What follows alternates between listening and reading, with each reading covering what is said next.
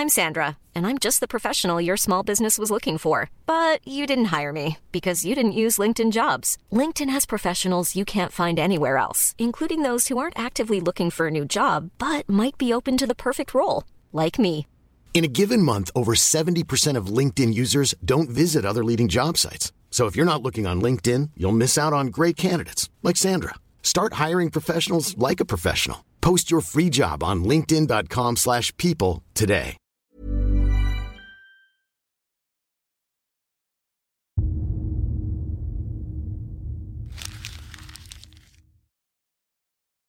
Seguirle el ritmo al país no es cosa fácil, pero en este espacio intentaremos, semana a semana y en 25 minutos, comprender juntos lo que sucede en el territorio que habitamos. Esto es Semanario Gatopardo y yo soy Fernanda Caso.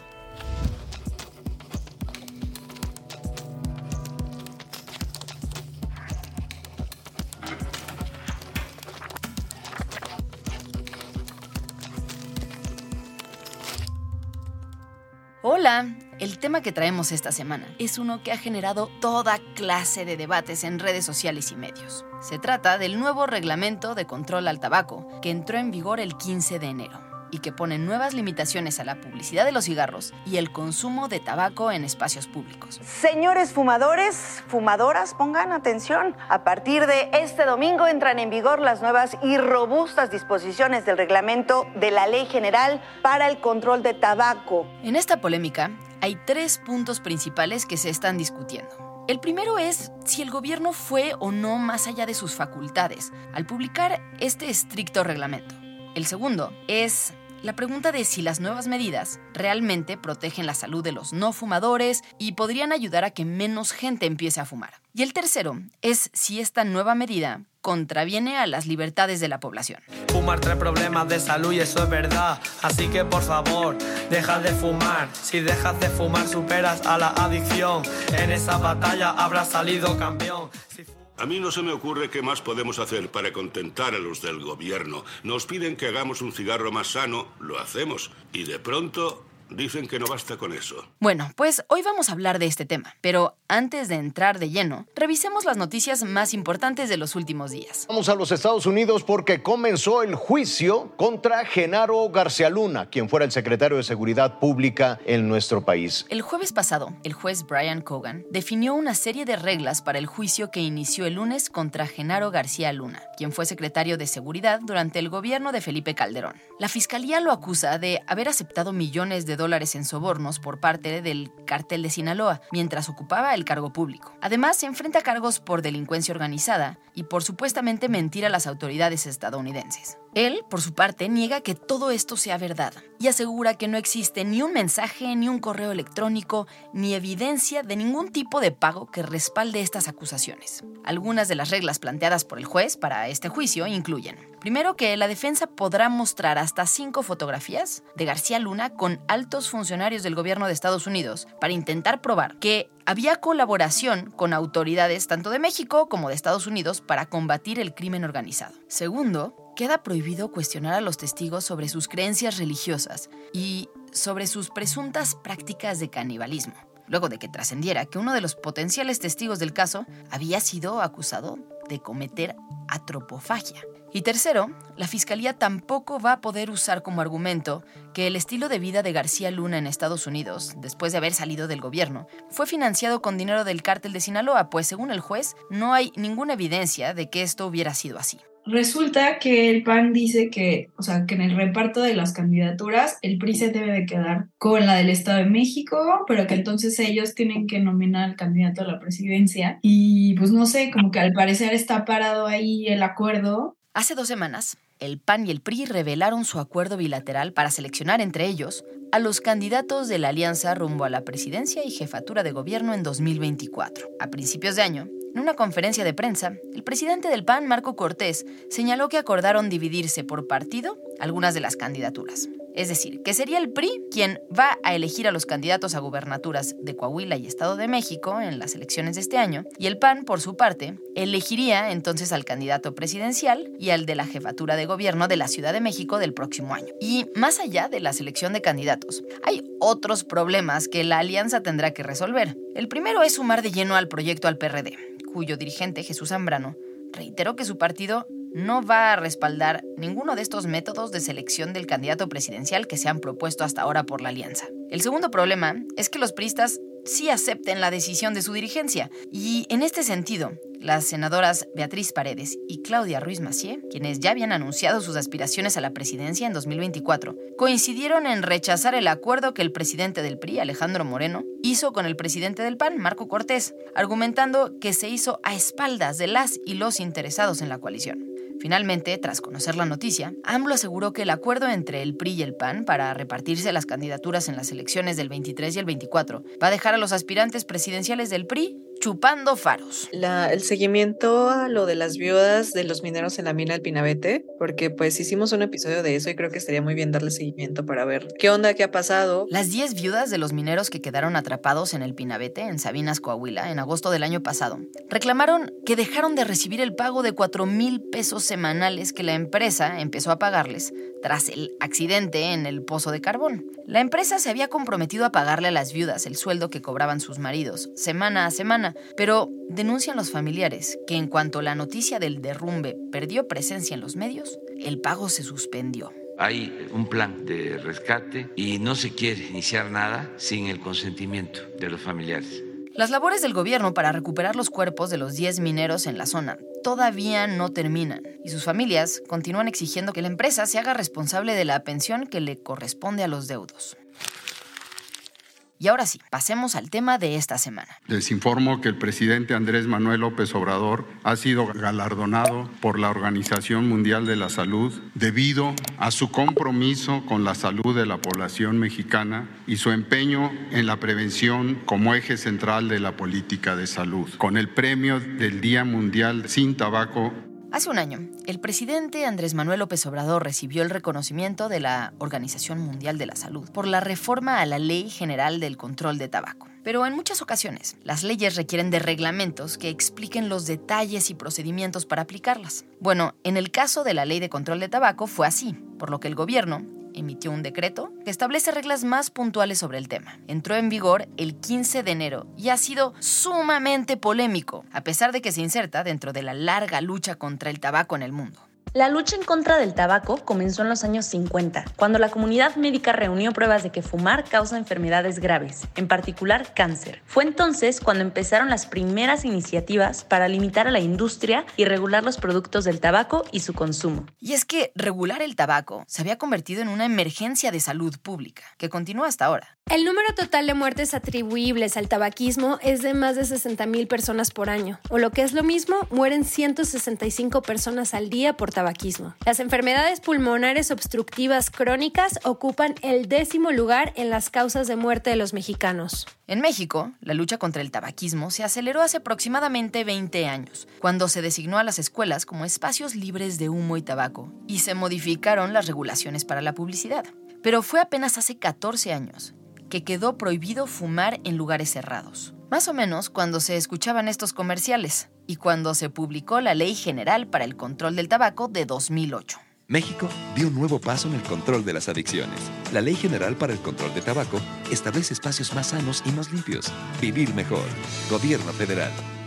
Desde 2008 se presentaron más de un centenar de proyectos en el Congreso para actualizar la ley del control del tabaco. Entre ellos, había iniciativas para mejorar la legislación sobre empaquetado y publicidad en lugares públicos libres de humo de tabaco, pero ninguna había llegado tan lejos hasta 2021, que se aprobó la ley en el Congreso. Pero bueno, hoy lo que está generando tanto ruido no es la ley que se aprobó, sino el reglamento que viene a detallarla, el cual fue elaborado no por legisladores, sino por la Secretaría de Salud. ¿Qué es lo que dice este reglamento? Pues las dos principales disposiciones son la prohibición total de toda forma de publicidad y promoción de productos de tabaco y una mayor limitación a los lugares donde se puede fumar.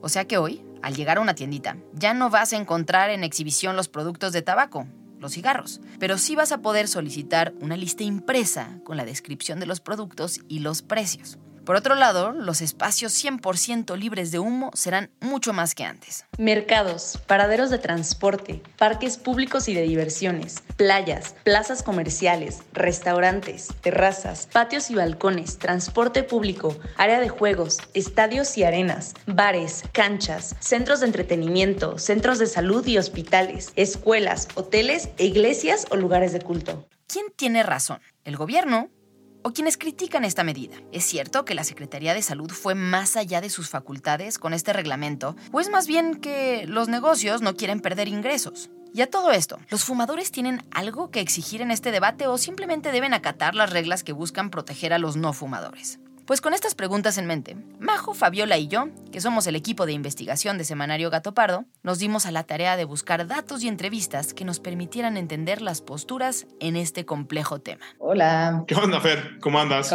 Muy bien, ¿y tú? También bien. Qué bueno, qué gusto saludarte y muchas gracias. La voz que escuchas es la de Javier Martín Reyes, doctor en Derecho por el Instituto de Investigaciones Jurídicas de la UNAM, maestro por la Universidad de Columbia, en Nueva York, licenciado en Derecho por la UNAM y licenciado en Ciencia Política y Relaciones Internacionales por el CIDE. Hoy en día, además, es investigador asociado en la UNAM. Le pregunto sobre una de las controversias que circulan dentro del mundo de los abogados, que es si el gobierno puede hacer un reglamento que sea mucho más estricto que la ley de donde surge. Por poner un ejemplo, la ley dice que debe haber espacios separados para fumadores y no fumadores, y que los espacios para fumadores deben estar en espacios abiertos. Por otro lado, el reglamento dice que está prohibido fumar en todos los espacios que mencionamos anteriormente. Sí, a ver, yo creo que en general sí hay una discusión de qué tanto los reglamentos pueden desarrollar lo que está contenido en las leyes. O sea, básicamente lo que dicen es que los reglamentos no pueden crear, digamos, supuestos adicionales a los que están en la ley. Ahora, yo sí creo que aquí estamos frente a un caso, digamos, particular, y es que la propia ley habilita, ¿no?, a la Secretaría para que emita disposiciones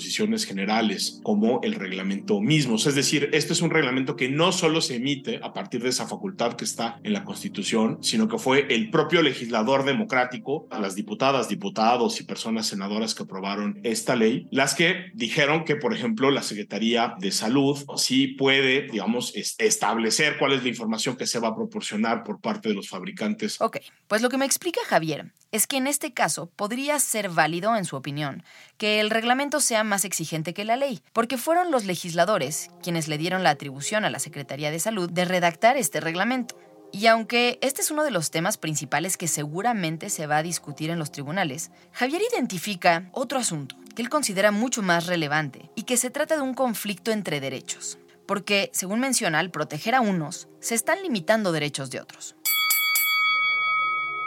Por un lado, está el derecho a la salud de los no fumadores, y por otro, el derecho al comercio de las tienditas y restaurantes, y el derecho a fumar de quienes así lo desean. ¿Será que la respuesta está en que el derecho a la salud pesa más que cualquier otro? Javier me explica que no hay una respuesta sencilla, sino que siempre se debe ponderar, es decir, poner en una balanza el tamaño de la restricción y el tamaño de los beneficios que se obtienen. Y aquí es donde las cosas se ponen interesantes, porque tanto los comerciantes y restauranteros como los fumadores han empezado a argumentar que la balanza los perjudica demasiado a ellos. El tema está más o menos así. A partir de la entrada en vigor del reglamento, restaurantes y tienditas han empezado a buscar amparos en todo el país. En Nuevo León, por ejemplo, 7,000 restaurantes presentaron ya una demanda en contra de esta medida. El impacto que esta reglamentación podría tener es de entre 20 y 30% en disminución de ventas, según el presidente de la Cámara de Restaurantes en aquel estado, Daniel García. Pues sí, en todo el país han empezado a surgir litigios que retan la validez de esta norma, al argumentar que tendrá afectaciones enormes para la industria. Sin embargo, según me explica Javier, cuando el argumento es de carácter económico o comercial, es más difícil que tenga peso cuando se pone en una balanza contra otros derechos como la salud. Hay una pregunta de cuál es el cuáles son los derechos que se pueden afectar, y ahí sí creo que los estándares de revisión pueden ser más bajos cuando esto se ve con un tema comercial. Es decir, si los restaurantes, si los hoteles, si otro tipo de establecimientos comerciales van a impugnar este reglamento, la Corte y los tribunales pueden ser más deferentes con el legislador democrático, y eso incrementa la probabilidad, déjame ponerlo así, de que la legislación sea validada. Javier me aclara que esto no quiere decir que no se puedan ganar amparos con argumentos comerciales o económicos. Solamente quiere decir que en estos casos es un poco más complicado, por lo que la defensa del gobierno tendría que estar muy bien armada. Sin embargo, hay otro argumento que a ojos de Javier tiene mucho más peso. Se trata del derecho de los fumadores. ¿Derecho de las personas fumadoras?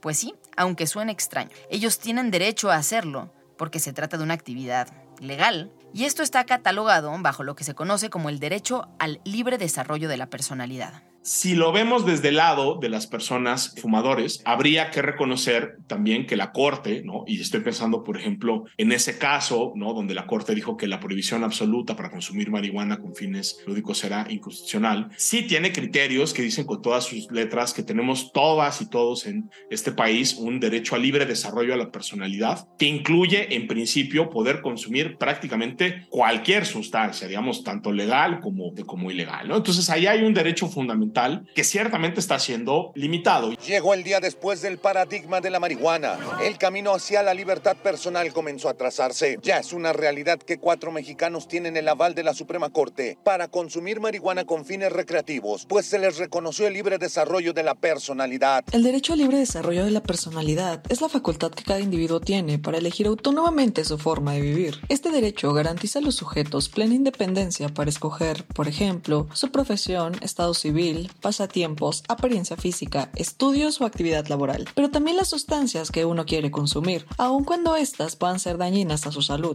Este derecho solo está limitado por el respeto a los demás y el interés general. Ok, pues ya vimos cuáles son los argumentos de quienes no quieren la regulación y qué tanto pesarían en caso de llegar a un juicio. Pero ¿qué hay del otro lado de la balanza? Lo que está del otro lado es el derecho a la salud de los no fumadores y los esfuerzos porque menos gente fume. Pero simplemente enunciando este argumento ya se puede hacer cualquier regulación, por estricta que sea. Alguien podría argumentar, por ejemplo, que si yo como comida chatarra en un parque, se le puede antojar a los niños que me vean y que eso perjudica su derecho a la salud. ¿Podrían prohibirme comer una bolsa de papas en el parque, así como así? ¿O podrían un día simplemente prohibir la venta de papitas y dulces porque son malos para la salud? Javier me explica que no es tan fácil. Lo que hemos llamado hasta ahora la balanza, en realidad tiene más elementos, que son criterios que los jueces en el mundo han ido desarrollando para evaluar en qué casos se puede limitar un derecho. Entre ellos está, por ejemplo, que la medida no sea excesiva, que efectivamente sirva para solucionar un problema y que no existan medidas menos estrictas que puedan resolverlo. Uno de los principios o reglas fundamentales es que cuando hay una afectación a un derecho fundamental de las personas, quien tiene la obligación o la carga de demostrar, de nueva cuenta, que es una medida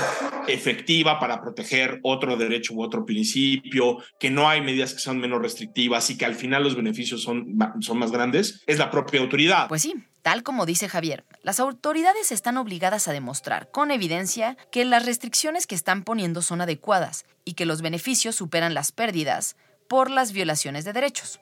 Por otro lado, tanto quienes defienden los derechos comerciales como quienes defienden las libertades tendrían que demostrar que el reglamento no cumplió con estos criterios.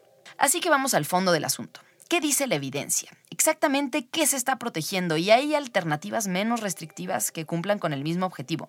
Para hablar del tema desde la perspectiva del gobierno, buscamos al doctor Gady Zabicky, comisionado nacional contra las adicciones, quien se formó como médico cirujano con especialidad en psiquiatría y subespecialidad en adictología en la UNAM y el Instituto Nacional de Psiquiatría. Él me explica que esta regulación tiene tanto un origen político como un origen de salud. Empezaré por una parte muy general y trataré de no hacerla demasiado político, pero dentro de esta transformación en este gobierno, cada uno de los elementos que le compone tiene que elaborar sus propias transformaciones, ¿no? Hay algunos elementos que son como muy transversables, la lucha en contra de la corrupción, el enfoque de género, primero los pobres, ¿no? Eso están en todos lados, pero la Secretaría de Salud nos toca de manera muy particular dentro de muchas otras tareas, pero esta es puntualmente importante. Tenemos que tratar de sacar muchos de los intereses comerciales y de los intereses privados y del dinero. De alguna manera tiene que ver con los asuntos en donde la Secretaría de Salud está involucrada. Y dentro de la revisión de lo que estábamos haciendo, de qué había pasado durante los últimos años, nos habíamos dado cuenta que se había dejado atrás el seguimiento al convenio marco para el control de tabaco. El doctor Zabicky me cuenta que México firmó en 2005 el convenio marco para el control del tabaco y que por lo tanto estamos obligados como país a continuar avanzando en la lucha contra su consumo. Tenemos que hacer todo lo que ayude a prevenir enfermedades y si está demostrado que el tabaco afecta a la salud, pues las medidas que se tomen ayudan en un buen propósito. Y finalmente creemos que es lo ético también, ¿no? Tenemos que hacer un esfuerzo adicional para proteger a los niños, niñas y adolescentes, que es nuestra prioridad, es el valor supremo y son el blanco de la industria tabacalera. Que no te engañen, el tabaco ata y te mata. En todas sus formas. En todo eso, estamos de acuerdo, fumar mata. Hay que promover que la gente no lo haga. Y hay incluso países que han ido mucho más allá que México en sus restricciones. El Índice Global de Políticas Efectivas Antitabaquismo señala que países como Suecia, Irlanda, Nueva Zelanda, Reino Unido y Francia tienen políticas muy restrictivas en contra del cigarro, mientras que en América Latina aún estamos muy rezagados en la lucha contra el tabaquismo. Ok, pero dentro de las facultades que tiene un gobierno para promover que la gente no fume, hay una gama muy grande que puede ir desde hacer campañas hasta prohibir, y entre ellas hay una diferencia enorme. ¿Qué está haciendo el gobierno mexicano exactamente? Y en este momento, en realidad, no estamos prohibiendo ni la venta ni el consumo de tabaco. La gente va a poder fumar en la mayor parte de la vía pública, en sus casas, si quieren, en sus automóviles. Entonces, nosotros no estamos castigando ni la conducta ni estamos prohibiendo el producto. Lo que queremos hacer es restringirlo de tal manera que realmente no haya una afección a terceros. Entre las posibilidades que tiene un gobierno para promover que la gente no fume están desde hacer campañas informativas, por ejemplo, hasta prohibir productos. Y entre ellas hay una enorme diferencia. ¿Qué está haciendo exactamente el gobierno mexicano aquí, con este reglamento? El gobierno argumenta que en realidad no es una prohibición, sino una regulación, pues aún existen otros espacios para fumar de manera lícita. Algo así como que está prohibido manejar en estado de ebriedad porque puedes poner en riesgo a otros, pero sí puedes comprar y consumir alcohol. Bueno, pues según nos dice el doctor Zabicky, lo que se busca es proteger a quienes, sin consentirlo, se convierten en fumadores pasivos. Es decir, aquellas personas que inhalan el humo del cigarro solo por estar cerca de alguien que lo hace. El consumo de segunda mano es realmente nocivo, más de lo que uno piensa. Cuando tú vas a un hospital donde hay pacientes, bueno, desafortunadamente tienen cáncer de pulmón, 90% de ellos son fumadores. Y casi el otro 10% restante son las esposas, los hijos, los padres de las personas. Pero en los casos de los que habla el doctor, estamos hablando de personas que viven bajo el mismo techo que el fumador. Es decir, que conviven con él en la misma casa y aspiran el humo en espacios cerrados durante años. ¿Hay evidencia alguna de que el humo afecte de la misma manera a personas que tienen contacto con el humo en espacios abiertos y de manera esporádica? Mi duda es, ¿hay o no hay evidencia científica? Seguramente no existe un artículo científico que nos diga a más de 3 metros de distancia con el viento norte-noreste a 30 nudos se disipa el humo lo suficiente como para que no haya ninguna afección. Este debate sobre si existe o no evidencia de daños a la salud de quienes se exponen esporádicamente al humo será seguramente uno de los temas principales en las discusiones de los amparos. Y es ese, además, uno de los argumentos principales de quienes defienden la postura antiprohibicionista. Nosotros estamos en contra del autoritarismo. Prohibido prohibir. Creo que todas y todos los que trabajamos en estos temas quisiéramos tal vez que nadie fume tabaco, pero creo que tenemos que partir desde una realidad y el gobierno también tiene que partir desde una realidad, que es que hay personas que van a decidir fumar y ellos tienen el derecho de decidir sobre su propio cuerpo qué quieren consumir. Escuchas hablar a Sara Snap, cofundadora del Instituto RIA, encargado de impulsar políticas de drogas basadas en la justicia social para la construcción de paz. Ella es además miembro de la junta directiva de Reverdecer Colectivo y hasta 2017 formó parte de la Secretaría de la Comisión Global de Políticas de Drogas. Sara me explica que ella ve en esta regulación varios problemas. El primero es el que ya escucharon, el tema de las restricciones a la libertad. Pero más allá de esto, Sara me explica que al empujar poco a poco una actividad hacia el mundo de la ilegalidad, empiezan a surgir muchos otros problemas asociados, algo similar a lo que ha sucedido con las políticas de marihuana. Y ahora llega entonces toda esta prohibición y que la mayoría de las personas entonces no saben dónde van a poder consumir. Y esto nos lleva a las multas que piensan aplicar si se encuentra una persona consumiendo en los lugares donde no está permitido, multas de hasta 10,000 pesos, que para nosotros una multa y de esa cantidad siempre abre la puerta a una posible corrupción o extorsión o mordida por parte de la autoridad hacia las personas que entonces están consumiendo en estos espacios. Esto significa que se va a aplicar la ley de una forma probablemente discriminatoria y discrecional. Entonces eso también se abre a que hay una desigualdad en cómo se aplican leyes de este tipo, porque estás alejando a estas personas del Estado y de las instituciones en estigmatizarlos un poquito más, en vez de cuáles serían las campañas de información que deberíamos estar haciendo.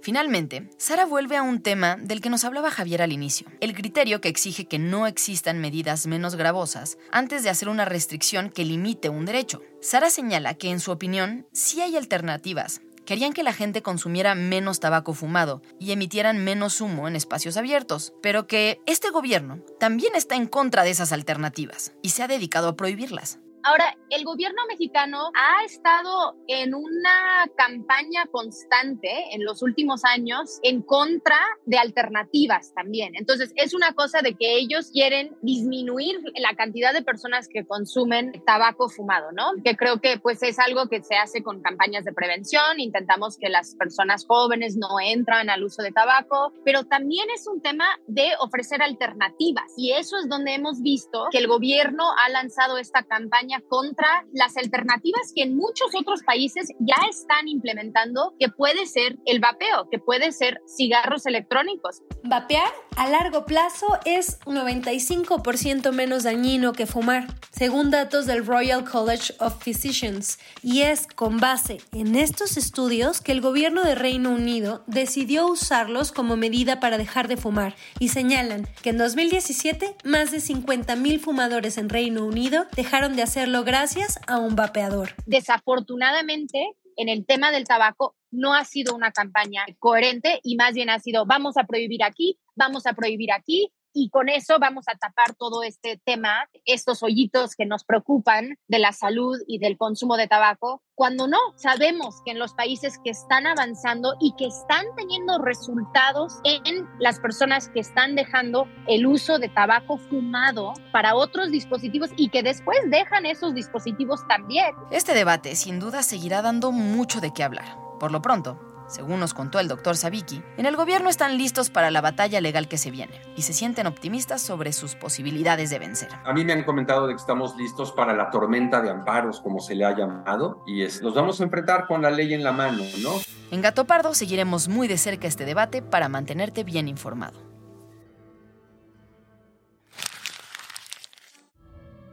Muchas gracias por habernos acompañado y gracias también a quienes hicieron posible este episodio. A Florencia González Guerra y Alejandra González Romo por su participación en la elaboración y edición del guión. A Fabiola Vázquez y María José Vázquez como asistentes de investigación. Y a Pablo Todd, de Mano Santa, por la producción sonora. How would you like to look 5 years younger? In a clinical study, people that had volume added with Juvederm Voluma XC in the cheeks perceived themselves as looking 5 years younger at 6 months after treatment. Look younger, feel like you. Add volume for lift and contour in the cheeks with Juvederm Voluma XC. Reverse signs of aging by adding volume to smooth laugh lines with Juvederm Volure XC. For important safety information and to find a licensed specialist, visit Juvederm.com. That's Juvederm.com. Not for people with severe allergic reactions, allergies to lidocaine, or the proteins used in Juvederm. Common side effects include injection site redness, swelling, pain, tenderness, firmness, lumps, bumps, bruising, discoloration, or itching. There's a risk of unintentional injection into a blood vessel, which can cause vision abnormalities, blindness, stroke, temporary scabs, or scarring. Talk to a licensed specialist to find out if it's right for you.